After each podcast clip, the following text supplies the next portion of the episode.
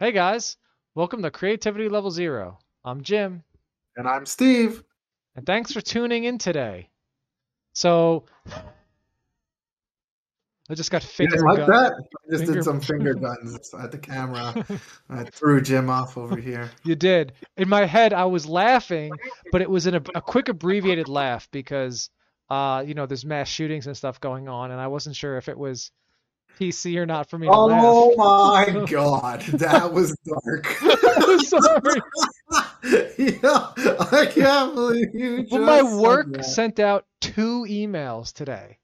The first email was like, "Hey, we care about the world. It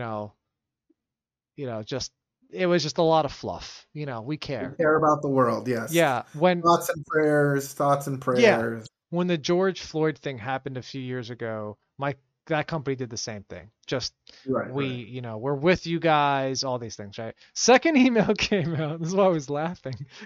Second email came out.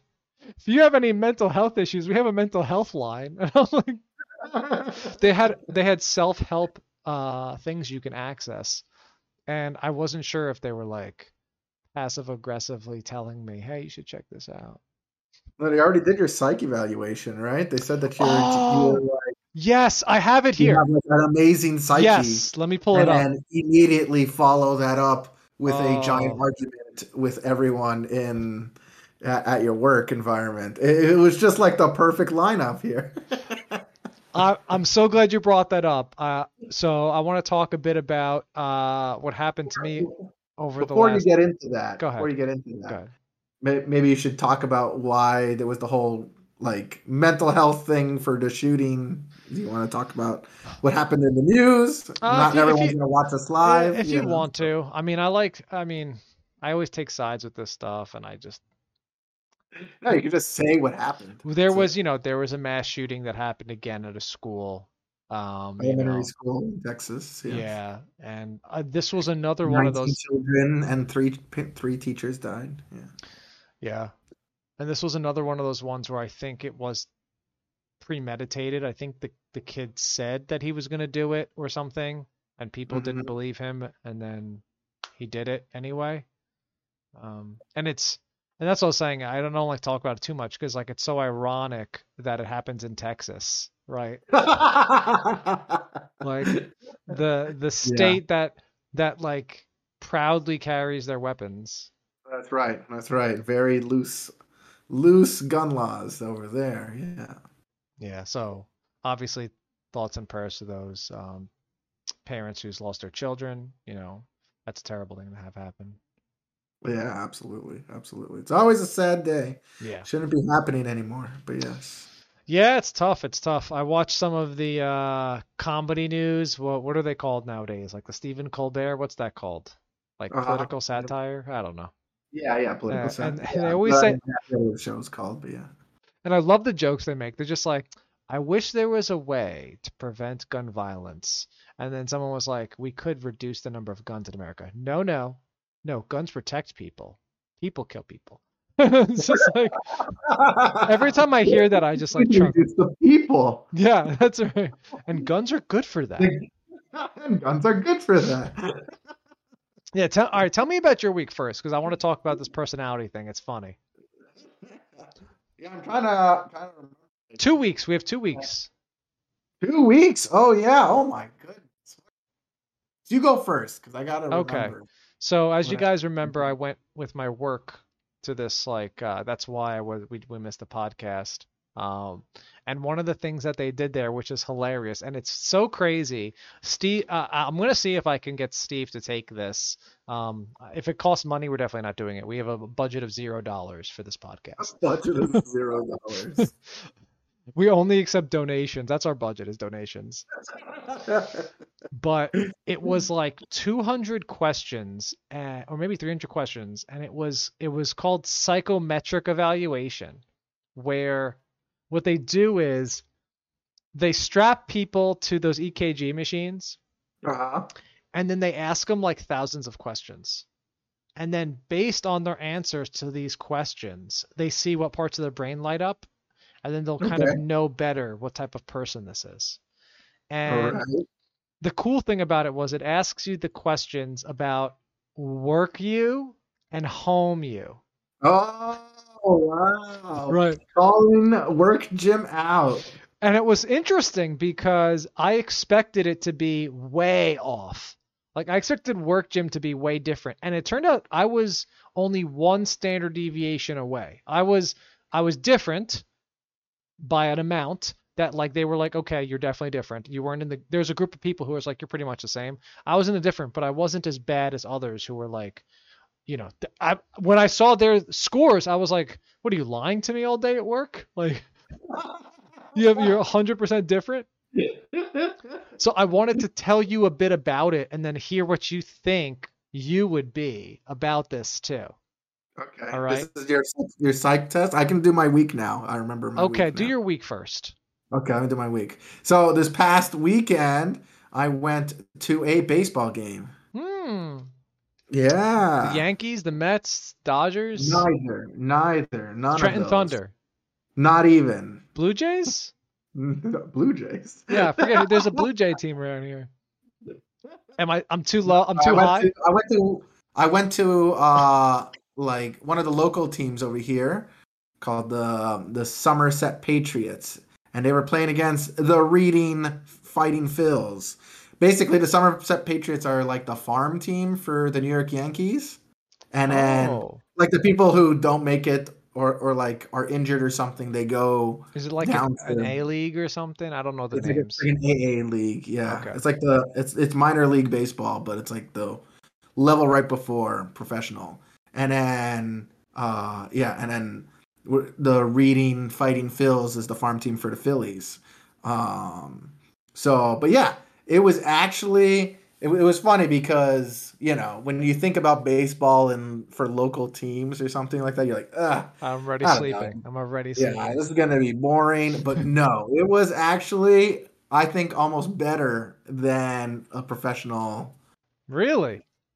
Baseball game. Yeah, it was so much fun because it was so much less intense, you know? You didn't have intense fans. It was a family event. There was children everywhere. There was two different mascots. Who knows what the real mascot is?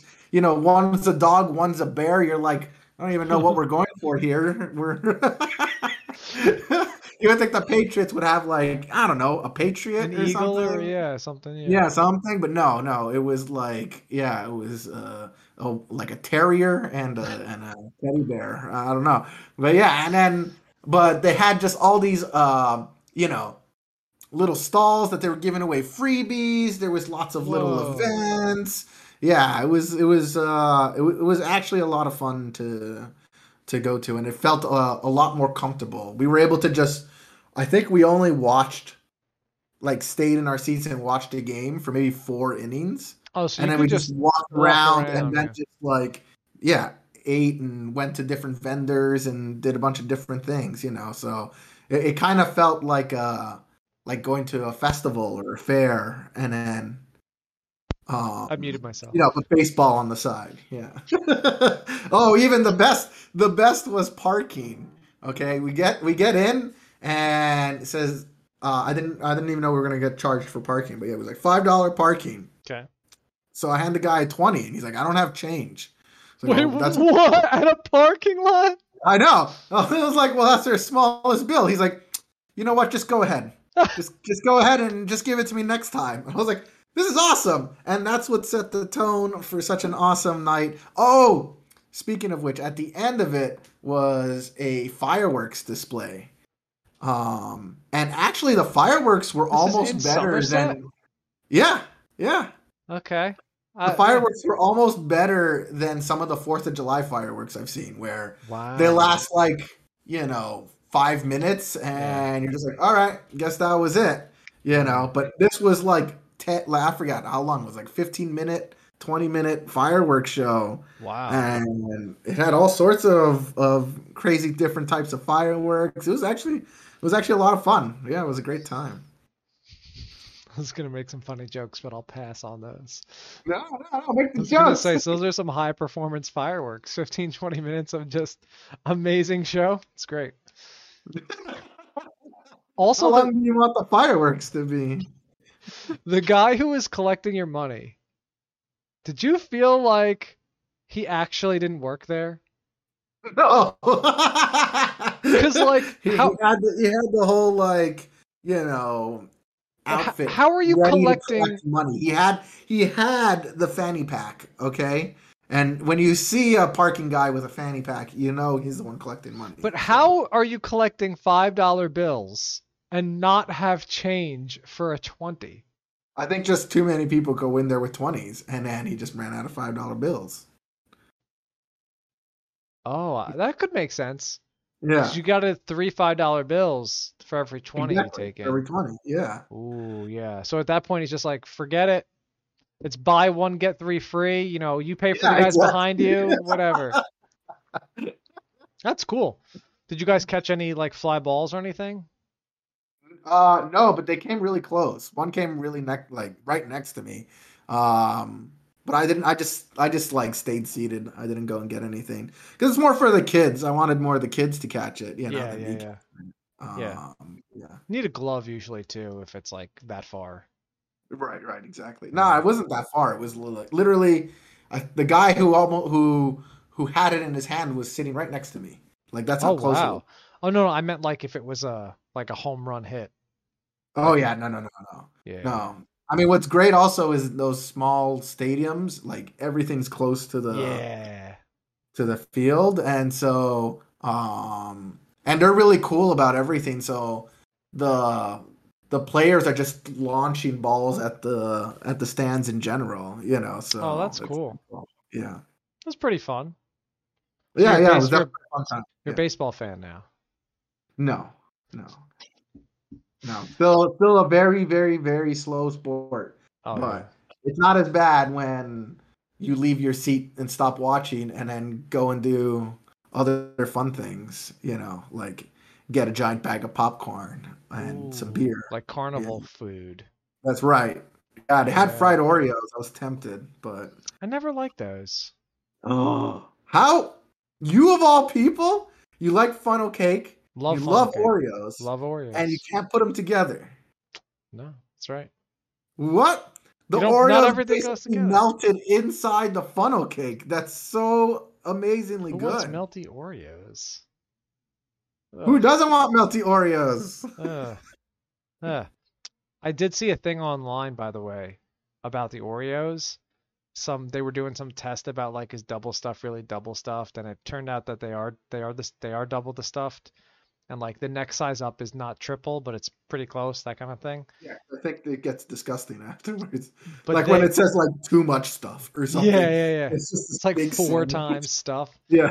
But you were right. A while back, you mentioned that you felt like the Halloween ones or whatever, the holiday ones had more stuffing. Yeah, they were like 1.6. Yeah. So they were definitely towards the more stuffed than regular. Yeah. Yeah, I'm always right, Jim. You just need to accept that. I've been accepting it my whole life, Steve. All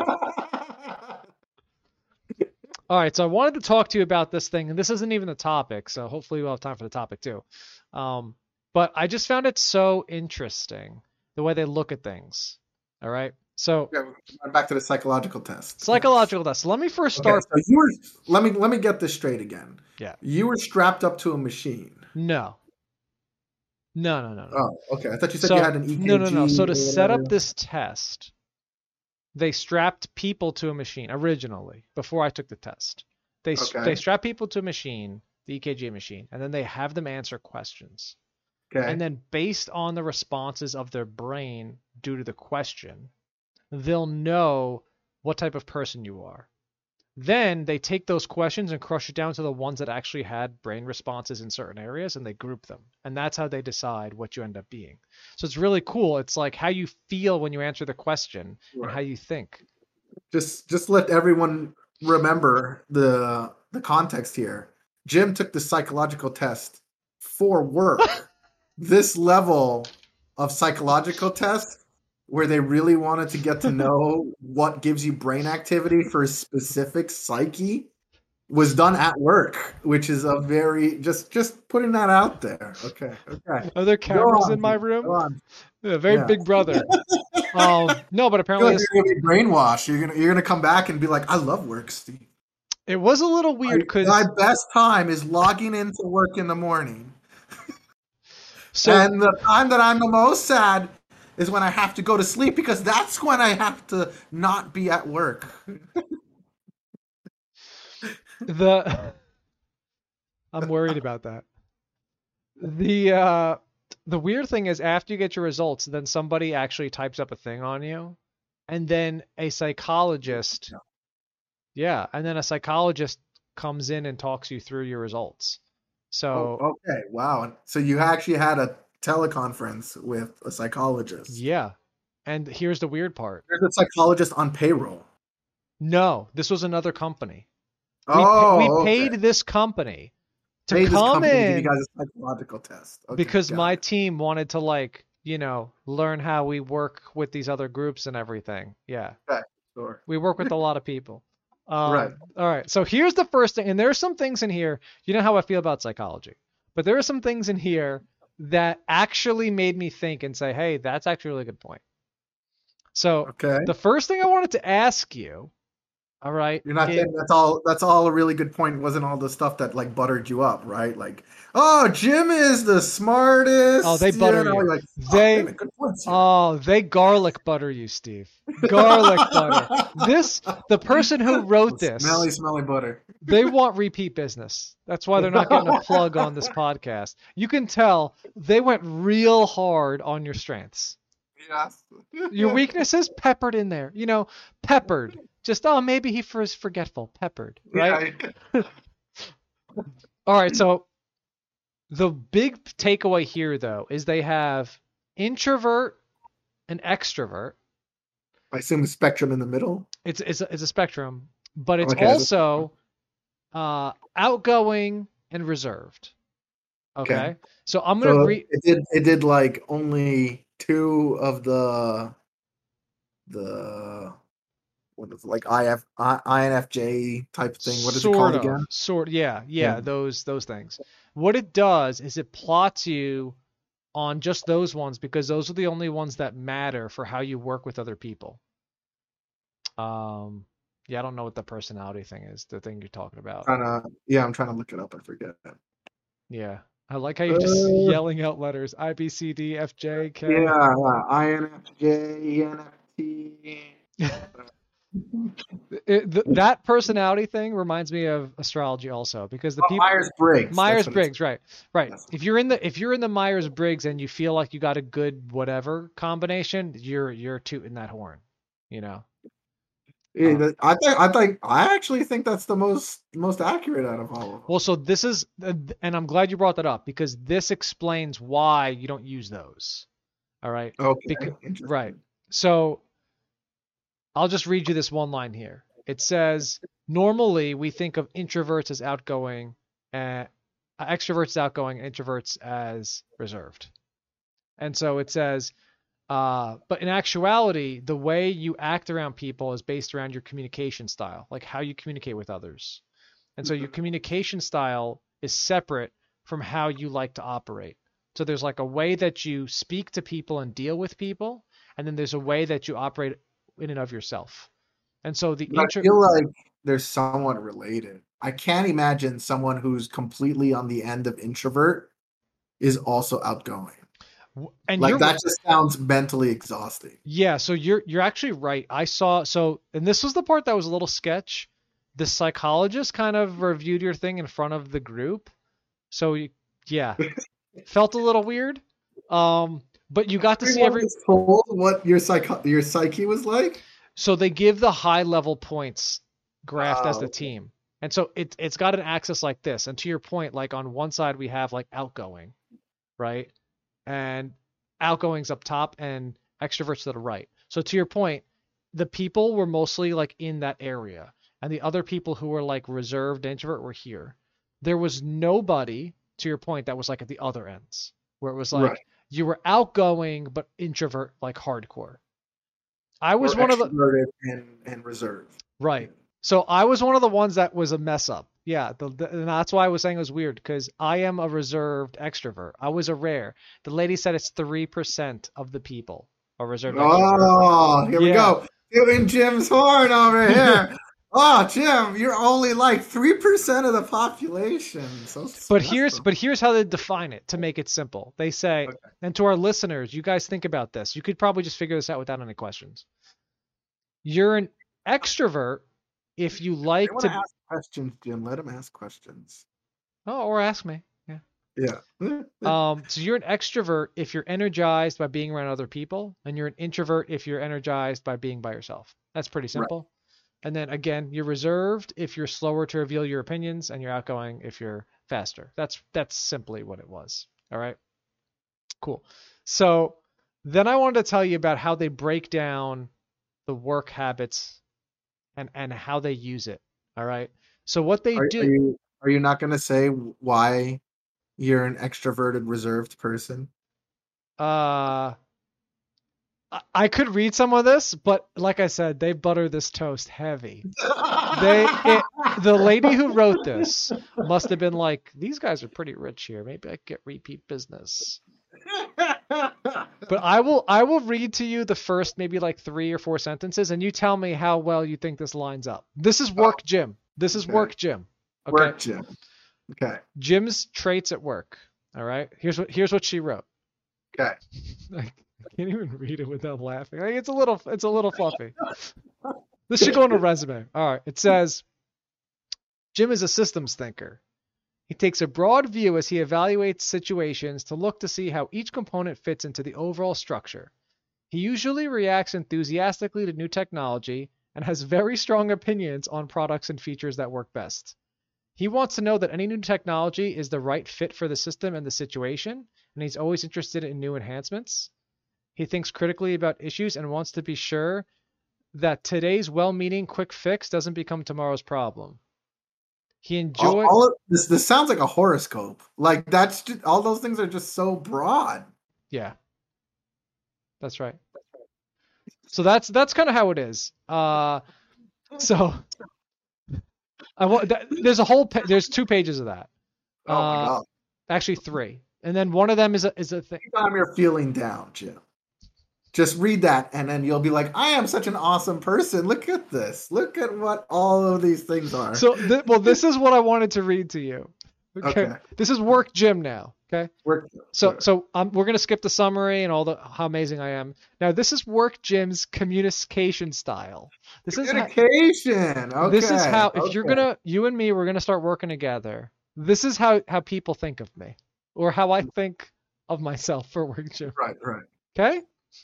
This is at work, and I've been somehow privy to a little bit of work Jim because I've tried to do some projects with Jim, and work Jim comes out, and it is a little interesting. Yes, because then as soon as the call ends, then all the shit comes out, all the actual thoughts come out. Work Jim's such a nice guy. All right, it's pretty short here. But I want to read the funny ones, all right? The ones I know you're going to laugh at, all right? So it says he's an extrovert that is sometimes reserved. It said he's more interested in what others think than himself. He's approachable, easygoing, and he isn't upset by things that people say. It says Jim does not enjoy rapid-fire debates.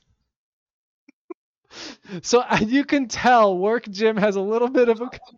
Okay. They do butter your toast, but it is somewhat right. It basically is saying that Jim just doesn't want to bullshit. Right? Yeah, he's just like, stop talking in circles and just give me the answer. Like, I don't want to hear like back and forth. Stop.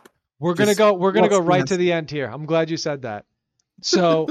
I'll skip to the end here, so we don't spend too much time. So at the end, the objective is we're working with all these leaders. There's a summary of your strengths and weaknesses in communication, and then I pick the ones that I want other people to know. Okay? So it's got a list. So everyone must only have picked their best ones. Right, except I didn't know I had to go first. I was first. So I thought, okay, what's the one that if we're just being, we're all friends here, we're casual. What can I say that you know, people will just, okay, one line, that's Jim, right? Because they have about 10. Okay. And where's the...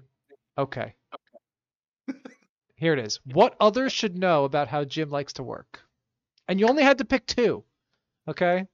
The two I picked were...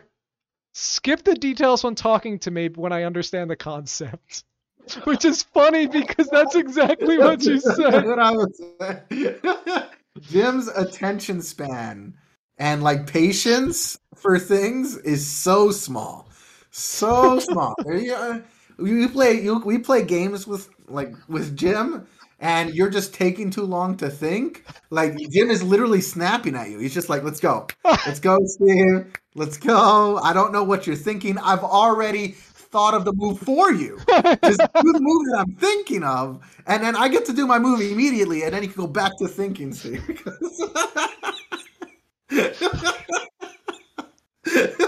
Let's just say when I brought that up, there was a lot of like blank faces. People were like, everyone gave what you said. The really good one. Like, when talking with me, I love to have clear, crisp communication, you know? Right. But I give that, and they were just like, oh, Jim's an asshole.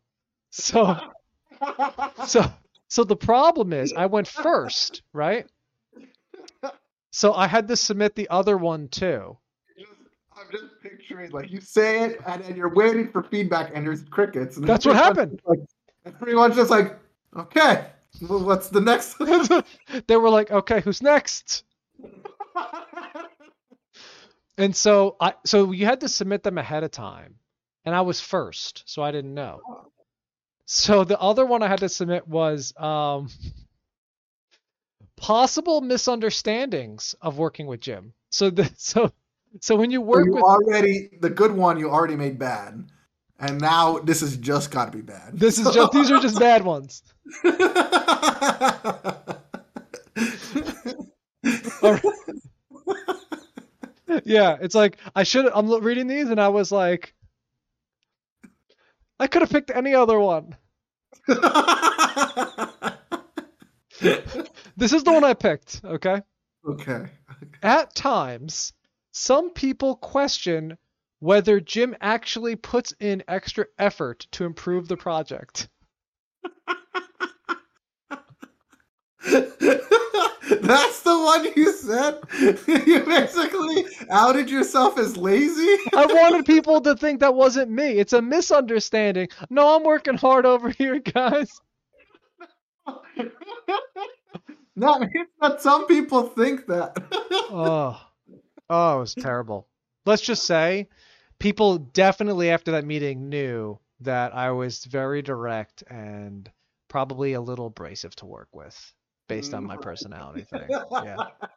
But in terms of overall score, though, like I said, in terms of score, when they graphed everybody, I was like the Harry Potter because they fired everyone else.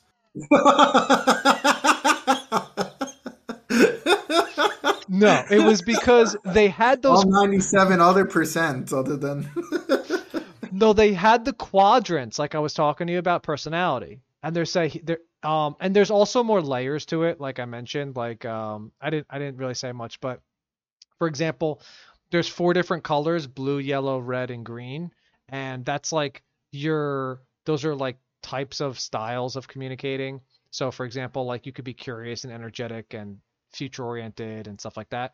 And so Steve could be an outgoing guy, and which he is, and then you could also be extroverted, which I think you are, and then you'd be high on the energetic, curious, right? And so you'd be over here. And with those types, if you have too many of those types of people, you don't have like the balance. And similarly, if you don't have people, you know, there's a balance, right? I see. Oh, that's a good idea. It's really cool. And so, a good idea. Yeah, if you want to form a cohesive team. That's exactly what they want to do. Right. So they have that. There's blue, which is you're measured, you're cautious, you're structured and concrete. Like you follow the rules and you put rules together to make things work. So the blue and the yellow are good opposites because yellow is like, I want to kind of be more creative and let's see what else we can do. And blue is like, well, okay, how do we keep it together? So which one are you? So I'm red. red. And by the red way, more intense than yellow. So each of these colors, you have like a percentage. Okay. Okay. So and your highest percent was red? I'm like almost all red. And okay. and that was the problem. So red is direct, tough-minded, and complex thinking. So the red is supposed to be the person like reinforcing. The red is supposed to be apparently in the team. The red is the person who's like the tiebreaker. So you have like yellows and blues with great ideas, and red is like, okay, let's make sure everybody's heard. We're gonna pick something. Let's do it, right? There's one other one which is necessary for the team, Jim. That's good. Yes, they won't fire you based on this. Well, I was the only red out of a team of 20. And then green. There's also green. Probably because everyone else lied. I think they did because I didn't lie on mine.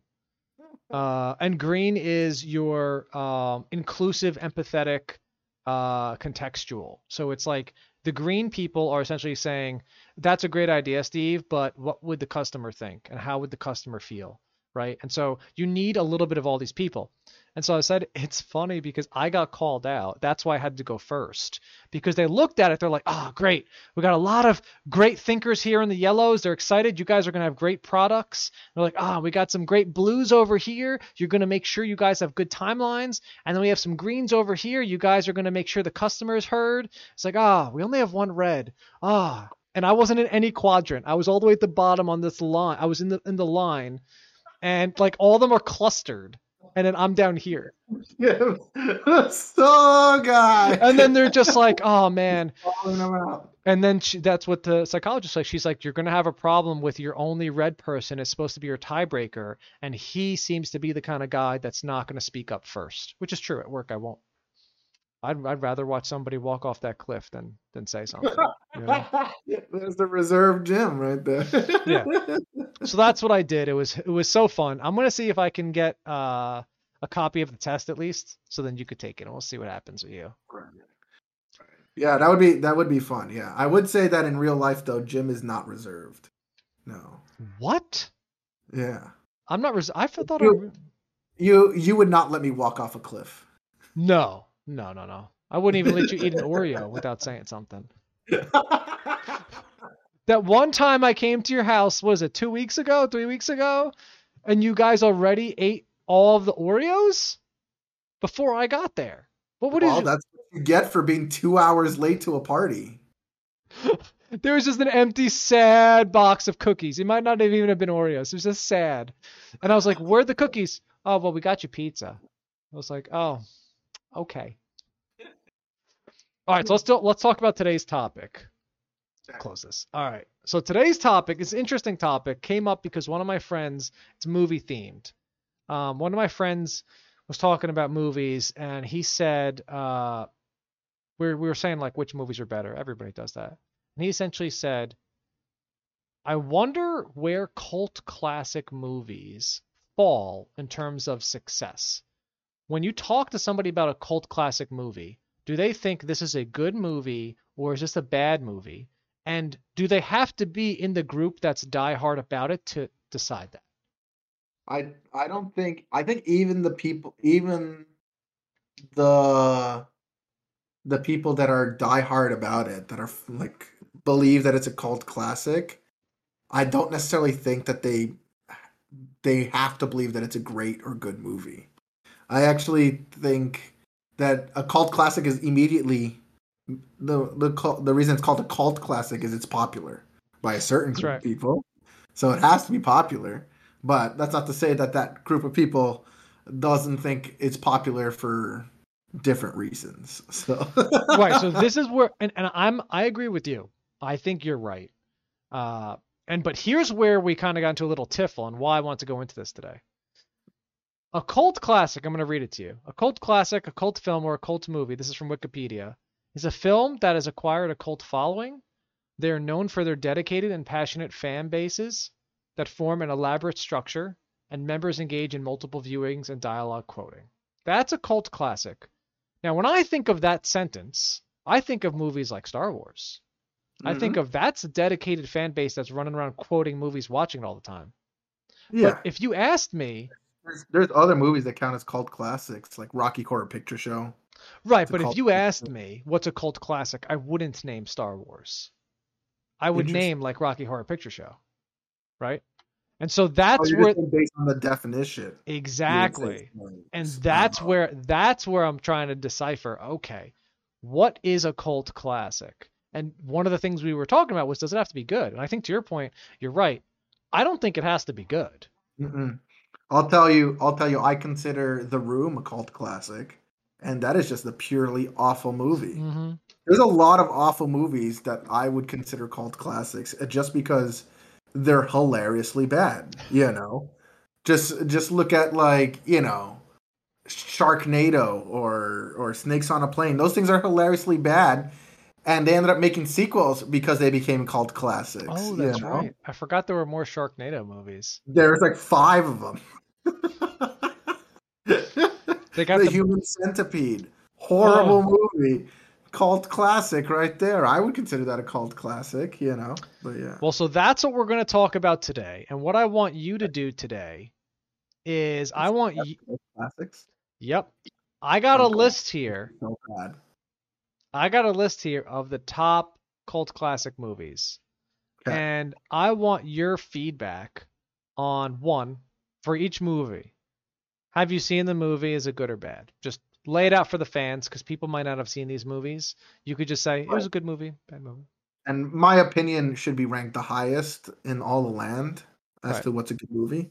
Right. So all the land you're sitting on, it could be the highest right there. And then I wanted to know if you personally feel like this is allowed to be considered a cult classic. Mm-hmm. And then finally, if it turns out for that second one, when you're like, okay, I like the movie, I don't like the movie. Yeah, I think it's cult classic, don't think it's a cult classic. Then this is going to be a list of rankings. So if you feel like, whoa, maybe it's a classic, but it definitely shouldn't be on like the top 100 or top 200, you know? Like, let me know that. All right? Okay. So I'm going to go through the big ones first because I think, all right. Number 1 on the list here, Clockwork Orange. Clockwork. I haven't seen it, nor have I read the book. I do know the premise behind it, but it's interesting that it has a cult. I really didn't think that Clockwork Orange had a cult, but I guess I mean I think a lot of people cite that movie, you know. It's very popular. In fact, Legion, the show we watch, is a riff off that movie. That's why it's called Clockworks, the mental asylum. That whole first season. I did think that. Is a riff off of this. Yeah. It's a story. I just know in general the story is just like a story of a mental asylum. And they did a whole bunch of like, you know, weird tests and stuff like that. And it's like a psychological thriller type of thing. Yeah. I haven't seen it. It's definitely on my to watch list, but we'll see. Yeah. All right. Next one. Wait. Would you consider it a cult classic? Have you seen it? That I agree with you. Everything you said. Usually this should be on Work Jim's thing. When I agree, I have nothing to add. I think what you said is fine. I have seen it. To the point. Next one. Yeah. I've seen it. I think it's kind of a stinky movie, but it definitely, I think, fits a cult classic. And yeah, you know, it's got a cool background to it. Right. All right. Next one. Pulp Fiction. I was going to guess that one. Yeah. Yeah, I do consider that a cult classic. I've seen it, and I did not like it. Yeah, I just thought it was okay. I thought the dialogue for the movie is amazing, just because that, and I think that's kind of what makes it a cult classic. Is just people love to cite it, but the story of Pulp Fiction is garbage. Yeah, it doesn't make any sense. It's open-ended at the end. I don't understand. There's no backstory to anything. It just kind of like presents you with a certain amount of characters. They go through some motions, and then it's the end of the movie. And so I think it should be considered a cult classic just for its dialogue, but I don't think that it belongs as a cult classic as anything else. But there's so many memes about Pulp Fiction. Mm-hmm. There's just it. 100% should be at the top where it is. Yeah. I agree. Yeah, I didn't even finish it. I thought it was a terrible movie. So, yeah. But to your point, yeah, so it's out there. All right, now we're gonna get to some of the ones that I feel like I've seen. Ones that consider it like their favorite movie is Pulp Fiction. You need your friends. No, they're cool people. Everyone has their own opinions. It's a disturbing movie. All right, next one. A movie that I just saw this year. Fight Club. Fight Club. Okay. That one definitely is also called classic. I've seen it. I did like it. Although I think I wasn't necessarily in love with it. Like, I didn't follow the cult. Yeah. Yeah, it was just like I watched it, I enjoyed it. Did I become so engrossed in the movie and the story that like I needed to watch it again and cite it and stuff like that? No. Right. But I did think it was a good movie. It was a cool like take on. You don't give any spoilers. It's like 20 years old. Don't give any spoilers now. I feel like Jim, I don't think you understand what 20 years old is. Yeah, it says 1999 here. Yeah. Over 20. That's fine. All right. Let's move through. I wanted to do like the top 20 because they're all very relevant, and some of them when we get to them, you'll be very surprised. But these are the big ones, right? Did you really like Fight Club? It's interesting. So, I like movies like Fight Club. Those are my type of movies. But unfortunately, I think especially you and myself, we watch a lot of movies like that. So even though I didn't know anything about the movie, as soon as I saw it, even in the first like 5 minutes, I knew kind of what was going to happen due to how they shot it, because they would shoot. Don't ruin anything. Yeah, but the way they shot it, the guy appearing and disappearing, like it makes you, you know. And I feel like you probably picked up on it throughout the movie too, you know. Right. All right. Next one. This one's going to be controversial.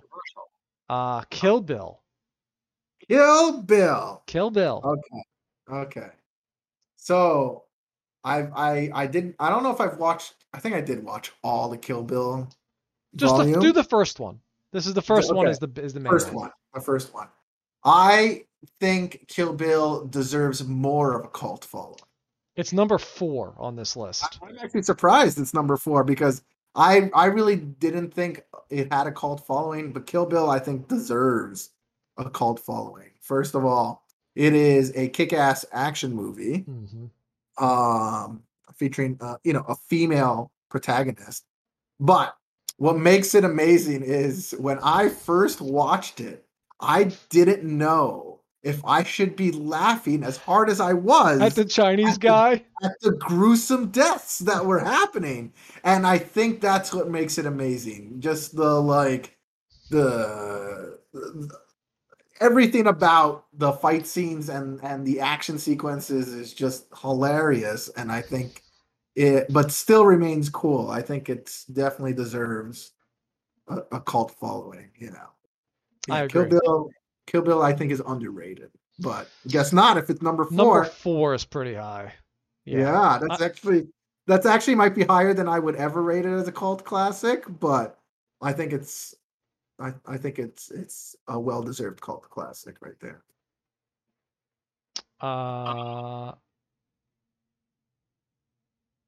You alive? Yeah. What happened? I'm alive. I accidentally unsorted it. Oh, no. Oh, no. Control Z. Okay. I'm just going to click back. Okay. All right, next one. Here we go. I'm back. All right, next one. Reservoir Dogs. Reservoir Dogs. I haven't watched it. I do know that has a cult following. It's on my friends give you their like movie collection on like a disc or something. That used to be a thing back in the day. Yeah. So it's on there, and I was supposed to watch everything on there because it had all the classic movies, and Reservoir Dogs was on there. I haven't watched it, but I do know that it is considered a cult classic, at least to some people. So I'm the same way. Somebody gave it to me. I think one of our friends actually gave me the disc. I think I still have the disc in my house. Oh, really? I didn't watch it. So even with the disc. Yeah. See, the thing for me was I got a giant list of movies and on that hard drive, and just the title Reservoir Dogs didn't appeal to me. Yeah, you're just like, is this about dogs or people? I don't even know. I already saw Air Bud, you know. All right, next one. Another controversial one here is Donnie Darko. Okay. Ooh, where do you begin with Donnie Darko? So that, I've seen it. I do know it has a cult. Did I like Donnie Darko? Oh my God. Now let me ask you, hold on. Did you see the deleted scenes in Donnie Darko? No. Oh, no, so then I would imagine you probably didn't like it. I just didn't understand the majority of it. Granted, I watched this a long time ago, so maybe I need to do a rewatch as an adult. Maybe, you know, because maybe I'll have a better understanding of it. But I felt like the story was all over the place. Mm-hmm. You know, I think the only thing I used to like, and is the only quote that I know, at least for my own, is this spectrum of black and white, and things should be gray instead. Like, why does everything have to be black and white? There should be gray. That was a concept I never thought of when I was that age, and when I saw that, I was like, he's right. There should be gray. Sure. And then, of course, the music for it is classic. So, yeah, I do consider it a cult classic. I feel like I need to rewatch it to better get if I like it or not. I think even at that moment, I remember saying I watched it and I was like, maybe that was good. Yeah. It's rare you get the feeling of like, I don't know if I like that or not. You know? Yeah. It's like when you have an ice cream that's a fruit flavor and you're like, I could have had my standard flavor, but is this really bad? You know? Yeah, exactly. That's literally what it felt like. So this is an interesting one because I just saw it this year or last year. I just saw it last year. Okay. A friend recommended it to me, and he's like, hey. So I went around asking my friends for their favorite movies. A bunch of them told me movies, like you said. Some of them I was just like, yeah, I'm not watching that. But then others I was like, oh, I've never seen these. Fight Club was on there. Donnie Darko was on there. So I watched it, and my friend said this was one of his top movies. He said, like, this is one of his go-tos. Watched it. I felt the same way as you. I was like, I'm not really sure I get it. So I went on Google to see, like, what was happening, and apparently they had additional scenes that they didn't include in the movie. And it's one of those classic situations where, like, adding two more scenes makes everything make sense. But you took away the scenes where they explained what was happening, and now nobody knows what's going on. I mean, maybe they did that on purpose to try to make it art. I think they did. So I think that's why, but I think that's why it gets some of that cult classic, because the more confusing and open-ended, like the Pulp Fiction vibe, the more people can jump in and give their thoughts. Pulp Fiction, Fight Club, just think that like you have to think to understand certain things. So exactly. Yeah. All right. We're only on number 7. I want to get to 10 because I like some of these. Okay. Number 7 is Scarface. Scarface. Okay. I watched that as an adult, and I saw it way after a whole bunch of other type of like mafia movies. I do think that it is a cult classic. I don't think I necessarily liked Scarface, I'll be honest. I thought it was okay. You know, the guy was a little chaotic. So a little crazy. And sometimes you have to try to, you know, like question the reasoning behind certain actions. You know, you're like, why? But I mean, it absolutely is considered a cult classic. I mean, everyone knows the line of, you know, say hello to my little friend. That's true. Know? Of course, there's always that scene. It's just so iconic, and it's cited so many times over. So it deserves its icon status. I think at the time, it was, you know, all popular at the time, right? Very popular, yeah. Very, you know, deserved where it was.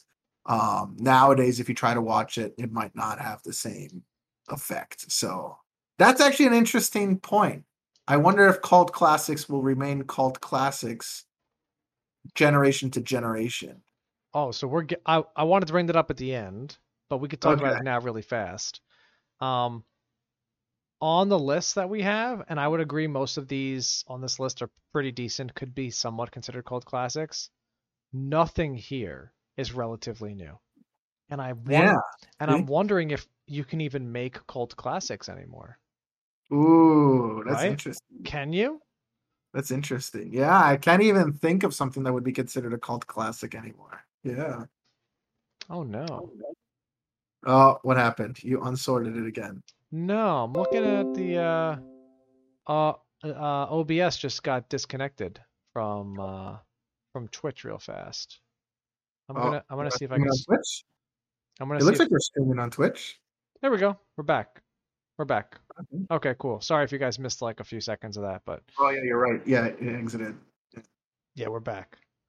Okay. All right. Let's go through the last ones here. So we got all right, number 8, controversial one coming in, is Nightmare Before Christmas.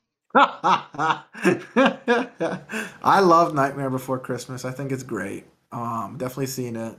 I think the songs are the more iconic things from it. But there are diehard, you know, like I feel like that kind of like projected Tim Burton into. There's a whole string of those movies, right? Yeah, exactly. Yeah. It was like Coraline, The Corpse Bride, right, and all sorts of those types of movies. But yeah, it has like a dark theme to it, you know. Actually, now I'm coming to think of it, a lot of these cult classics have dark themes to it. That's right. It's a very interesting thing. Now we're making this all a list. There's a few on the list that I'm going to mention at the end that we're not going to go through, that you'll see they're not all dark, but you're right. They're mostly dark. It's interesting. All right. Let's do two more before I go through. Emotional. All right. So number 9, and I know you haven't seen this one because I've been asking you to see it so we can watch the new one. It's Blade Runner. Yeah, I haven't seen it. I didn't even know that was considered a cult classic, let alone be in the top 10. I am actually surprised. I do know that a lot of people like it spawned sequels. I do know a lot of people like it, but to be considered a cult classic over, you know, when we were saying the definition, like you were saying, like I can't believe Lord of the Rings or Star Wars isn't on here. You know, that's crazy. And so it's interesting because I don't know anybody that quotes Blade Runner. That's what I'm saying. Even I don't quote it, and I think it's a pretty decent movie, but. The Blade Runner music is iconic, and it's in a lot of the Instagram videos. It's like a sci-fi music. I know you've heard it. And when you hear it, it'll be like Terminator music. As soon as you hear it, you recognize it. Right. And I think that's also part of it too. All right. The last one, again, I don't know if you've seen this one, is 12 Monkeys. I haven't seen 12 Monkeys. No, I feel like that's a Kung Fu movie. No, is that the one with Bruce Lee? Bruce Willis. And Bruce Virus. 12 Monkeys, I've seen it, loved it. They had a TV series on it, 5 seasons. I went to San Diego Comic-Con and met the cast from the TV series. I really love 12 Monkeys. The movie's really good. It's very similar to Fight Club, except it's more defined. So like when it ends, you're like, I understand it, but they leave it open-ended. And then the TV show kind of expands on it. And then They do what they do with every TV show. Like, first few seasons are great, and then they're like, How can we ruin this for somebody? So I'm going to name a few more on this list since we already did 10. We have not too much time left. I'm going to name a few that aren't dark. All right. So okay. just to your point, though, Rocky Horror Picture Show was on this list. It was number 14. I almost consider that still dark, but yeah. We have Big Lebowski on the list. Okay. Monty Python and the Holy Grail. Uh-huh. Yeah. These are all like big ones. Yeah. Texas Chain Saw, Night of the Living Dead were there as well. Clerks. I don't know if you remember that one. Clerks. There we go. That's not a dark one. That's a comedy. Definitely. Yeah. There's Breakfast Club. Okay. The original Princess Bride. The new one with Anne Hathaway. Yeah, absolutely. Yeah. Right. Where was the one I wanted to tell you, though? I can't believe none of the top 10 have any of these comedies in it. Willy Wonka and the Chocolate Factory. Okay. Napoleon Dynamite. Oh, there we go. That's a newer one. You know, it's 2004. 2004. Yeah. And let me see if there's any other here that's kind of near the end that's worth mentioning. Some of these movies, I never even heard of them. Like The Matrix isn't on there. No. Oh, Office Space. That's what I wanted to mention to you. Office Space. Oh, Office Space. Love that movie. Office Space is definitely... We quote Office Space. Absolutely. Yeah. Yes. So that's the cult classics. I really wanted to hear from everybody else as well if they agreed with what a cult classic is. And to your point, Steve, I feel like maybe there will be new cult classics, or maybe we can't have them anymore. I don't know. Yeah, I can't think of any movies nowadays that count as cult classics. I think it's just because the movie scene has started to become dominated by Marvel, you know. The Harry Potters and all that stuff. Yeah, exactly. Like series that are based off of books. Like there's no more of these like original movies that, you know. Oh, you're right. Oh, I did see one. I saw something on the Nile. It was a free movie on Prime. That's also based on a book, though. Oh, was it? Yeah. Supposedly that. Man, forget his name. The detective. It's that book is from shoot. Why can't I remember anything Sherlock about Holmes? It? But he's like Sherlock Holmes, but it's actually. Famous woman author. Agatha Christie? Agatha Christie, yeah. Is that her? Yeah. Yeah, because she writes detective ones. I liked her books. Yeah. She does the Hercule Poirot. Yeah. Yeah, he's that's like, the guy. He's like Sherlock Holmes, but she made a whole bunch of Hercule Poirot like books just based off of like things like that, Death on the Nile. So yeah, but yeah, that's based off of a book. Yeah, you're right. I guess they don't. I'm trying to think, what's a movie we saw that wasn't book or content beforehand? I mean, they make stuff. They do make stuff. Like yeah, I mean the most popular. You just said the most popular Netflix movie was Red Notice. You know that's not based off of anything. But that's never going to get a cult following. No, I don't think so. You know, I could argue maybe that the Fast and Furious movies can be a cult maybe. Oh, definitely. Yeah. But that's the thing. It's like, I feel like Go ahead. I was going to say, what was the dance movie, Jim, that you were obsessed with? That I was obsessed with. Yeah, I was gonna say the famous dance movie is the one where the girl learns to dance. You know the one I'm talking about with the pottery. No. The other dance one. Oh my god. Movie.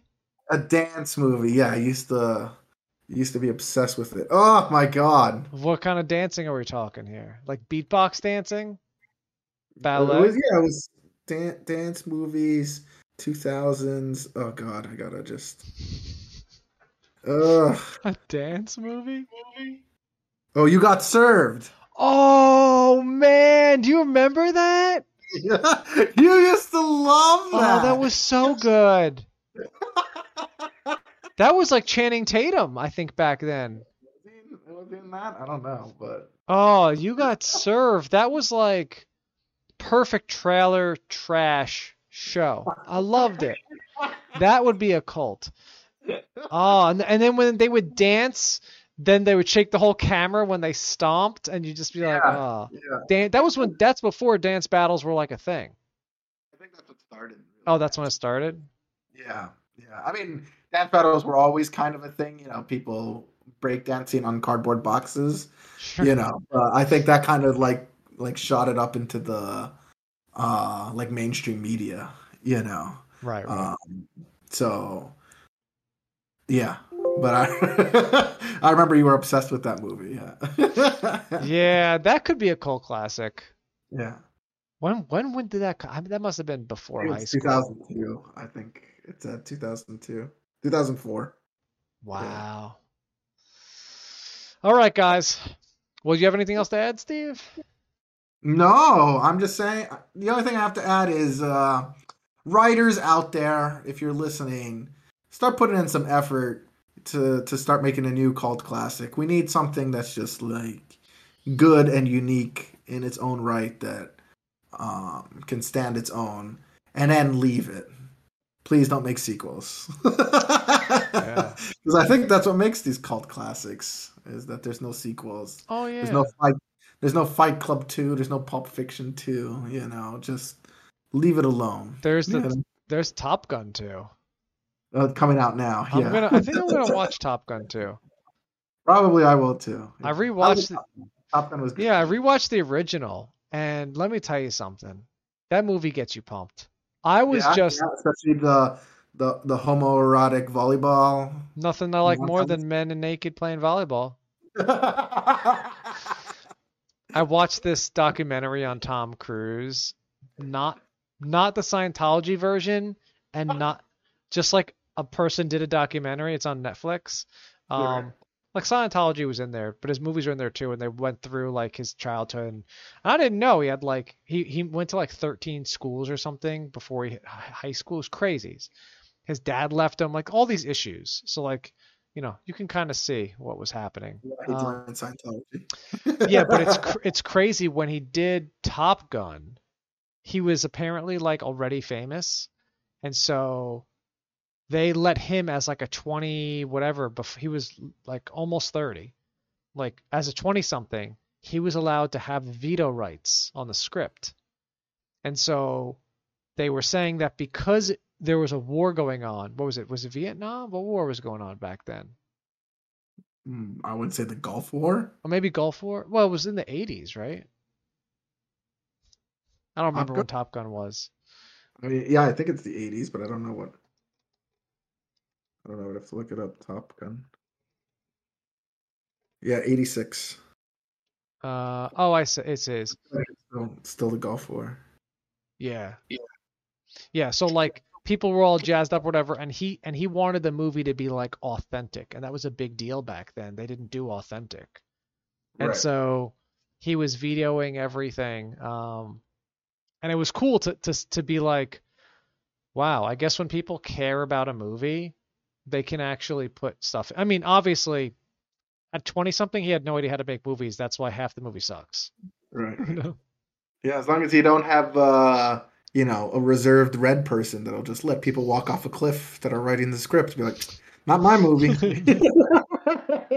But, dude, you listen to that music or whatever, and they're flying the planes. You're just like, yeah, get them.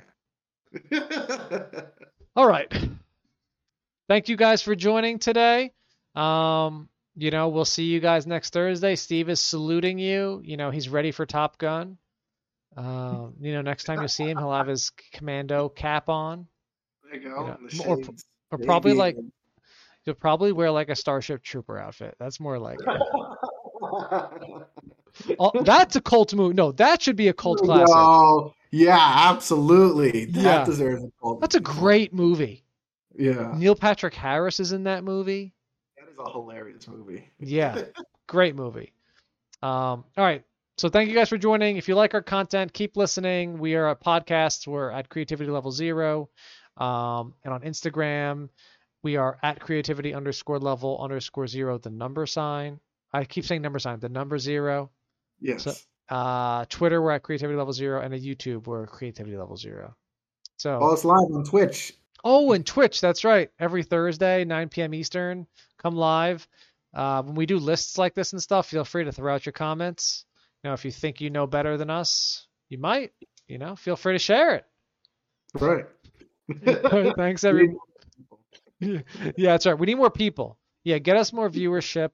And then what we can do is make probably the same level of content, but there'll be more people viewing it. So you never know. All right. Thanks, everybody, for joining. Thanks, guys.